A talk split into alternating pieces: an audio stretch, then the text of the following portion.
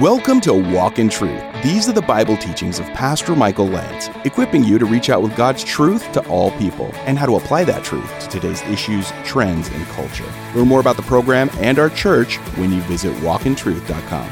Now, here's Pastor Michael's teaching in Job chapter 1 called The Problem of Evil.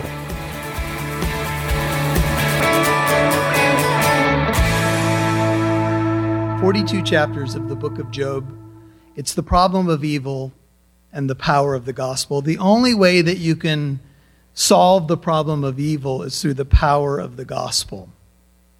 And here's what I do know I know that our Savior entered into our pain in the person of Jesus Christ. And of all the question marks that I have in my heart and soul about this fallen, broken world, uh, people who get prayed for and get healed, and others who get prayed for and do not all the question marks. Uh, Lee Strobel was on with Greg Laurie, and Lee's written a book called The Case for Miracles, and there's some incredible uh, verified cases of miraculous healing in that book. And Lee went out and interviewed a woman who uh, had a terrible disease. She was, it, it had, I'm trying to remember the name of the disease, but it curved her hands in, her, her uh, legs were deteriorated, no more muscle, nothing she was miraculously healed. And Lee Strobel said, Hey, my wife's had fibromyalgia for over 20 years. Why were you healed and not my wife? And the woman said, I don't know. And I think that's a very honest answer. God is sovereign. Why did Job go through what he went through? God had ultimate purposes for us to learn from Job's experience because the one thing that you're not going to get out from or away from in this life is suffering. This life is going to have some measure of suffering for all of us. And the question is going to become for each one of us what do we do when we face the suffering? Who do we turn to? Will the suffering cause us to turn away from God or turn to God?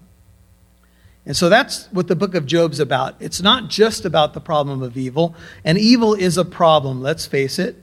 Uh, you you uh, and, and I look at it in the newspaper, on the news reports every day, and we're faced with it all the time. And, and some of our non Christian friends are asking these deep questions as well. What do we do with the problem of evil? If God is good, why evil?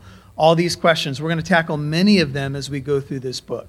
We're going to let the book speak and lead us through the questions. So I'm not going to do a lot of introductory stuff tonight, but I'm going to show you just a couple of New Testament passages before we get into the first chunk of chapter 1. We're going to go up to verse 12 tonight, so not a big chunk, but we're opening with this problem of evil and the power of the gospel. Let's pray before we do anything further. Father, thank you for each precious person that's come out tonight. Uh, each one of them can relate to Job in some way. All of us can, Lord. But thank you that you came to this world and suffered way beyond what Job suffered. Really incalculable suffering. And you did it because you came to bear our griefs, to take our sorrows.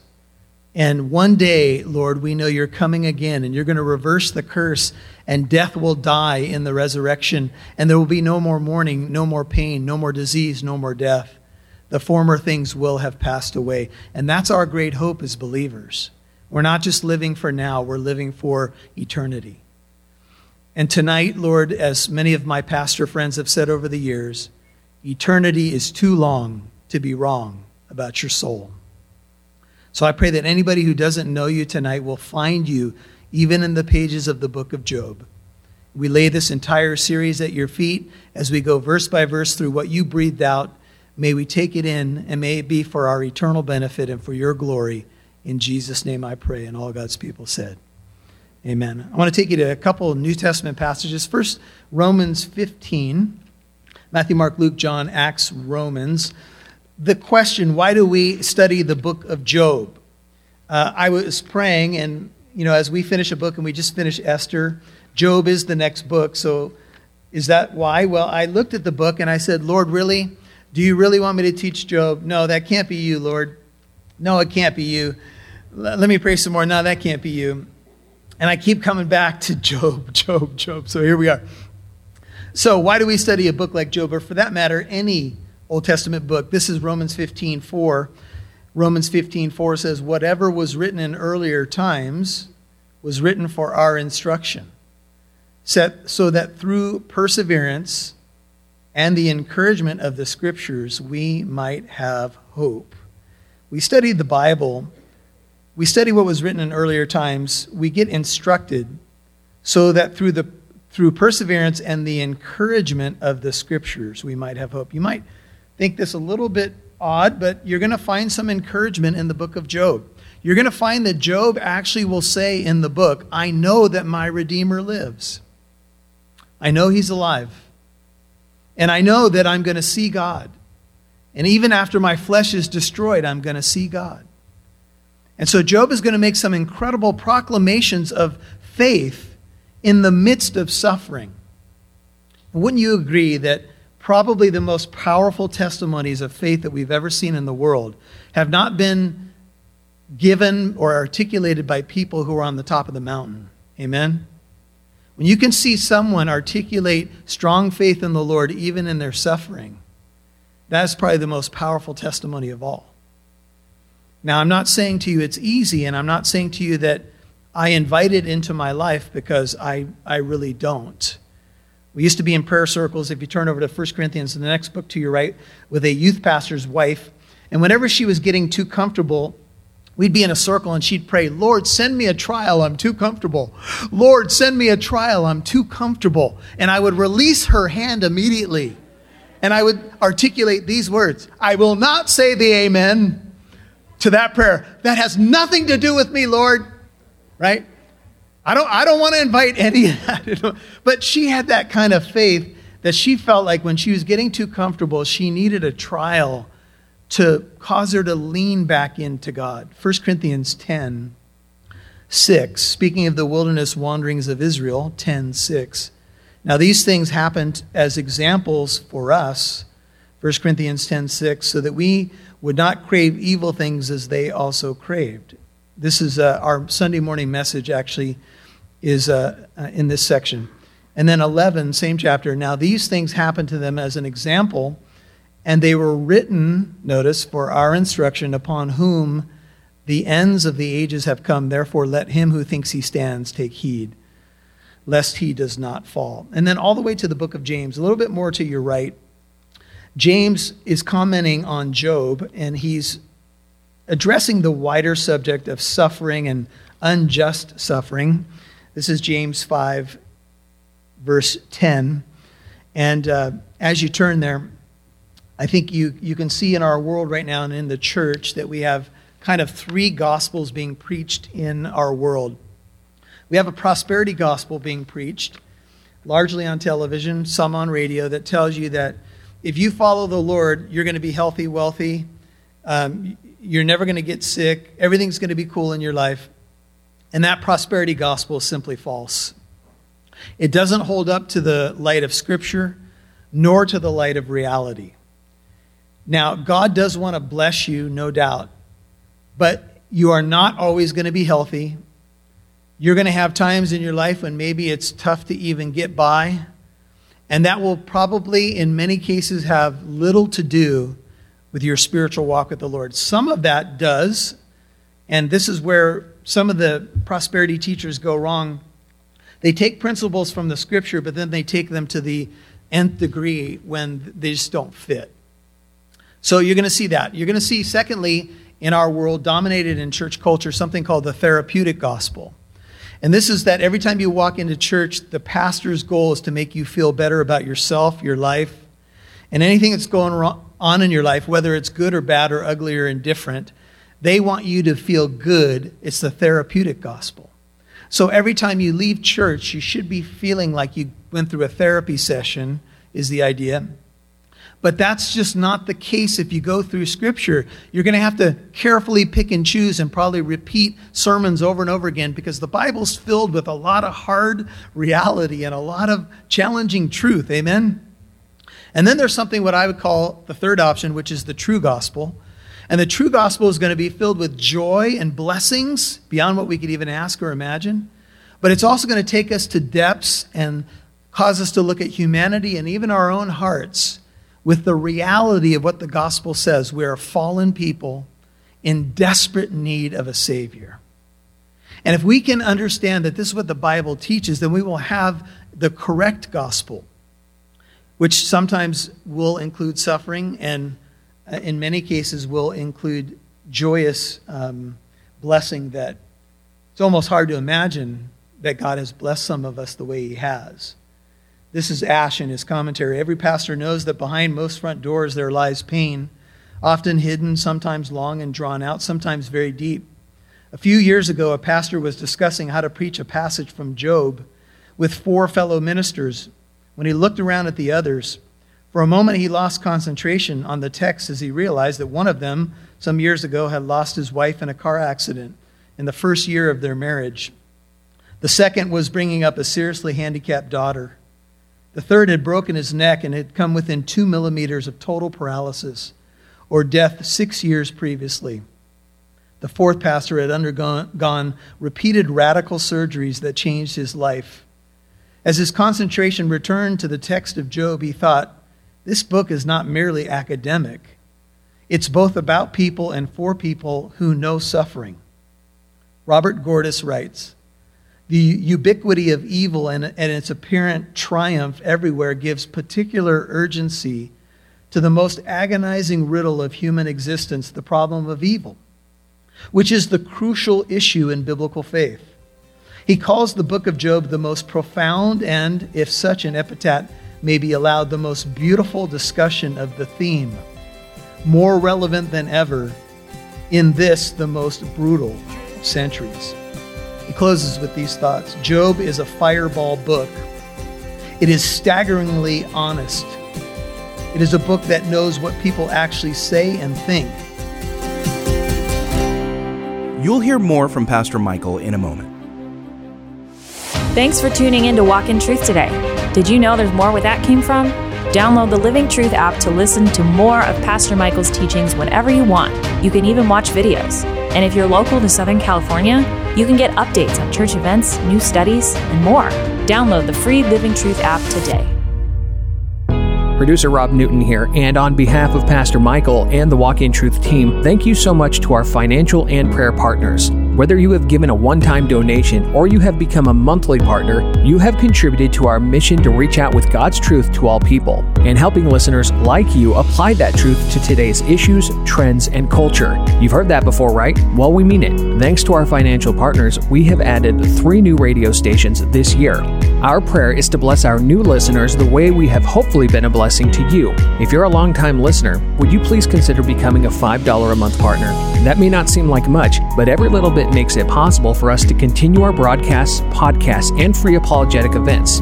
Please become a partner giving at least $5 a month. Visit walkintruth.com to donate or call 844 48 Truth. That's walkintruth.com or call 844 48 Truth. We'd love to see who's listening, so please connect with us on Facebook, Twitter, or Instagram. Just do a search for Walk in Truth Show. Now, back to Pastor Michael Lance right here on Walk in Truth. For a moment, he lost concentration on the text as he realized that one of them, some years ago, had lost his wife in a car accident in the first year of their marriage. The second was bringing up a seriously handicapped daughter. The third had broken his neck and had come within two millimeters of total paralysis or death six years previously.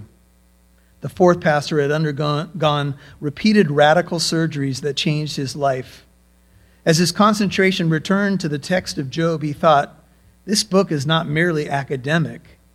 It's both about people and for people who know suffering. Robert Gordis writes The ubiquity of evil and, and its apparent triumph everywhere gives particular urgency to the most agonizing riddle of human existence, the problem of evil which is the crucial issue in biblical faith.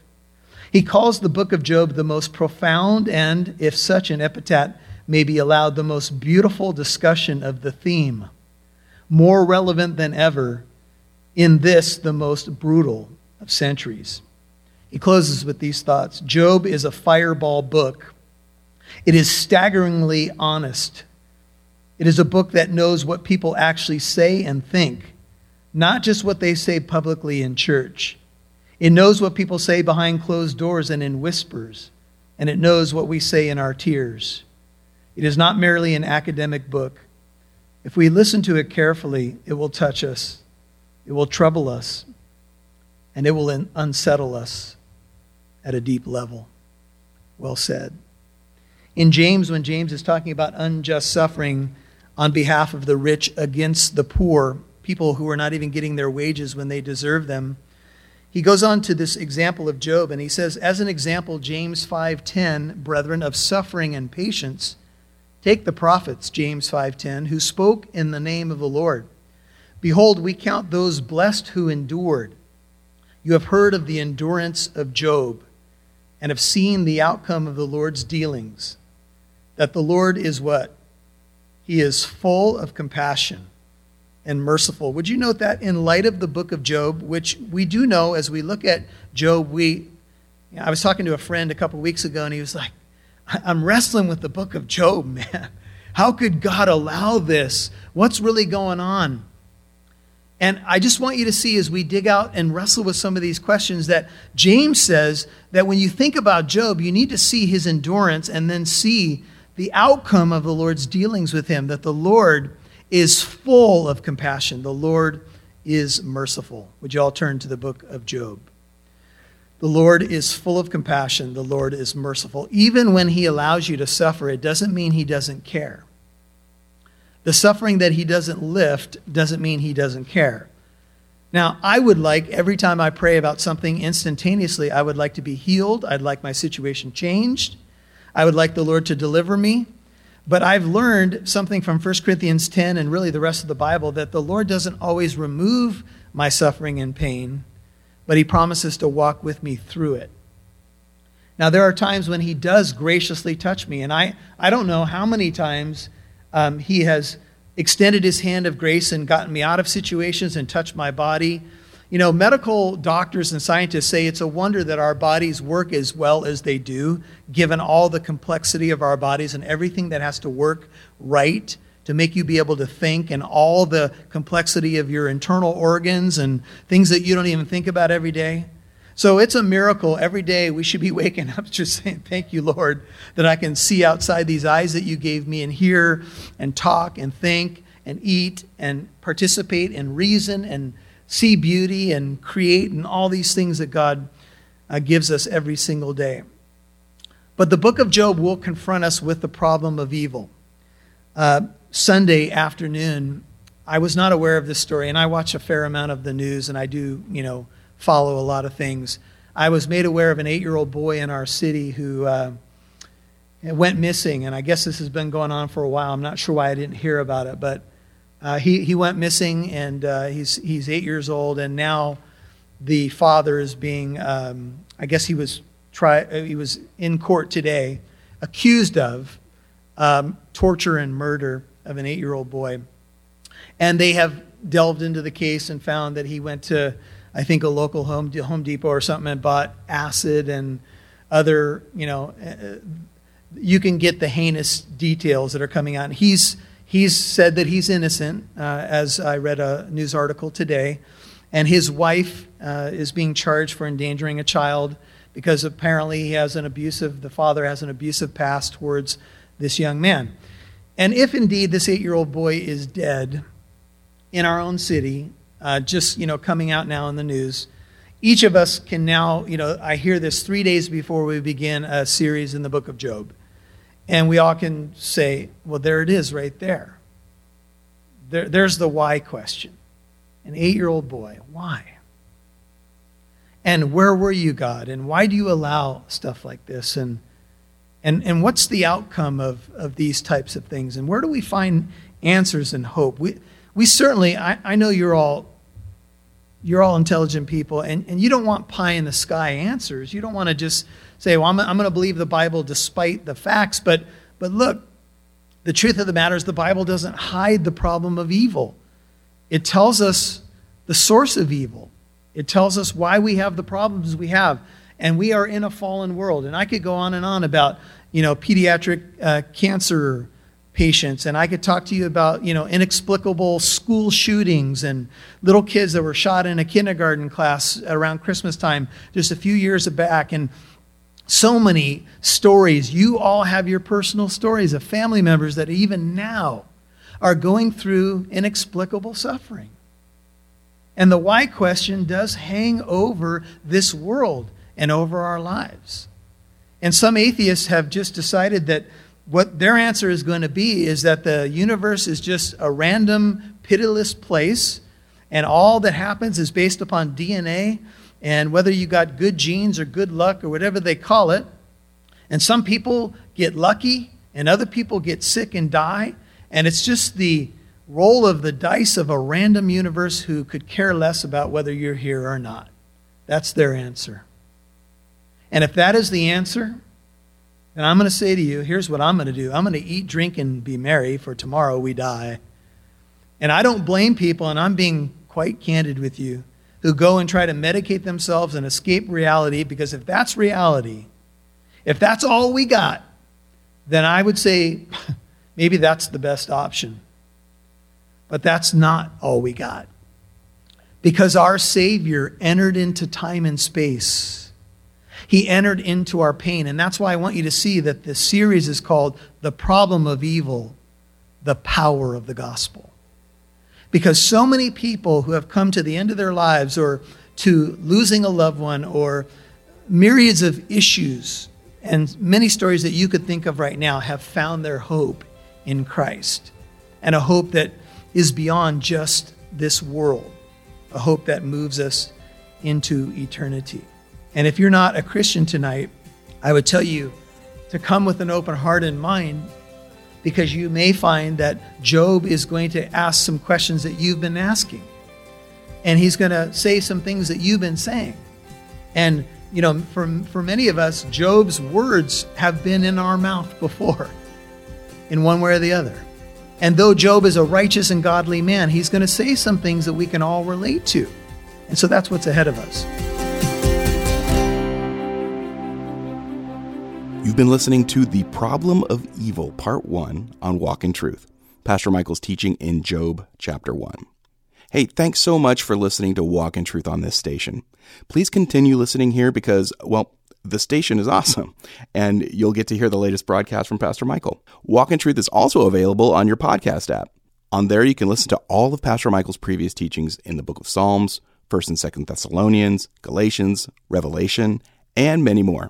Listen to Walk in Truth whenever you want on apps like Apple Podcast, iHeartRadio, Spotify, and many more. Listen to Walk in Truth on your favorite podcast app. Now, here's Pastor Michael with a word. Well, sometimes people read the book of Job and they're like, okay, why why was Satan allowed into heaven and why this back and forth and why do they, you know, why is this uh, interchange and this deal struck for lack of a better term? You know, why would God allow this? Well, it's been said that Satan is ultimately God's Satan. Because remember, Satan is a fallen angel and God created him and is sovereign over him. And so God allowed this. Uh, God has Satan on a leash, if you will. Now, do I understand every aspect of that? No. But it is good to know that Satan is not God's equal on the evil side. Rather, he is a created being who will meet his end one day. And his power is limited. It must first pass through the filter of God's sovereignty and love. And why did God allow uh, Job to go through this? Well, you know, God's purposes are beyond mine, but I will say this Job is a picture of a greater innocent sufferer coming. His name is Jesus. And that gives us a little bit of a hint of why this was allowed. And that suffering oftentimes uh, shows us things about ourselves and God that we wouldn't have known otherwise. I'm not making light of your suffering. Uh, I want to tell you, if you're suffering right now, my heart goes out to you. I know it's hard. My heart breaks for you. But I pray that the suffering might cause you to lean into God and and realize that this life is short and help us all to have an eternal perspective. Remember, you can always reach out to us if you have questions or need prayer. We're available to you Tuesday through Friday, normal business hours at 844 48 Truth. Well, there's a women's Bible study at Living Truth Christian Fellowship every Thursday, a morning time at 10 a.m. and an evening time at 6:30 p.m. So for all you ladies, if you're looking for a midweek Bible study, it's held right here at Living Truth in Corona. And if you've been a little bit away from Bible study for a while, they're going through the book of Mark. They would love to have you. Download the Living Truth Christian Fellowship app in your app store. You can connect with the church. You can find out information about the Bible study, sign up, all of that with that app, Living Truth Christian Fellowship, the red logo with the pillars. God bless you. May He keep you. May He strengthen you. And we'll see you next time. One more reminder that Walk in Truth is a listener supported program. Thanks to listeners and church partners like you, we're now on three more radio stations, so praise God. If you're a longtime listener, please become a partner of at least $5 a month. Visit walkintruth.com to donate or call 844 48 Truth. And join us tomorrow for part two of Pastor Michael's message in Job chapter 1, talking about the problem of evil. I'm Mike Massaro. Thanks for listening to Walk in Truth. Our goal is to equip you to reach out with God's truth to all people.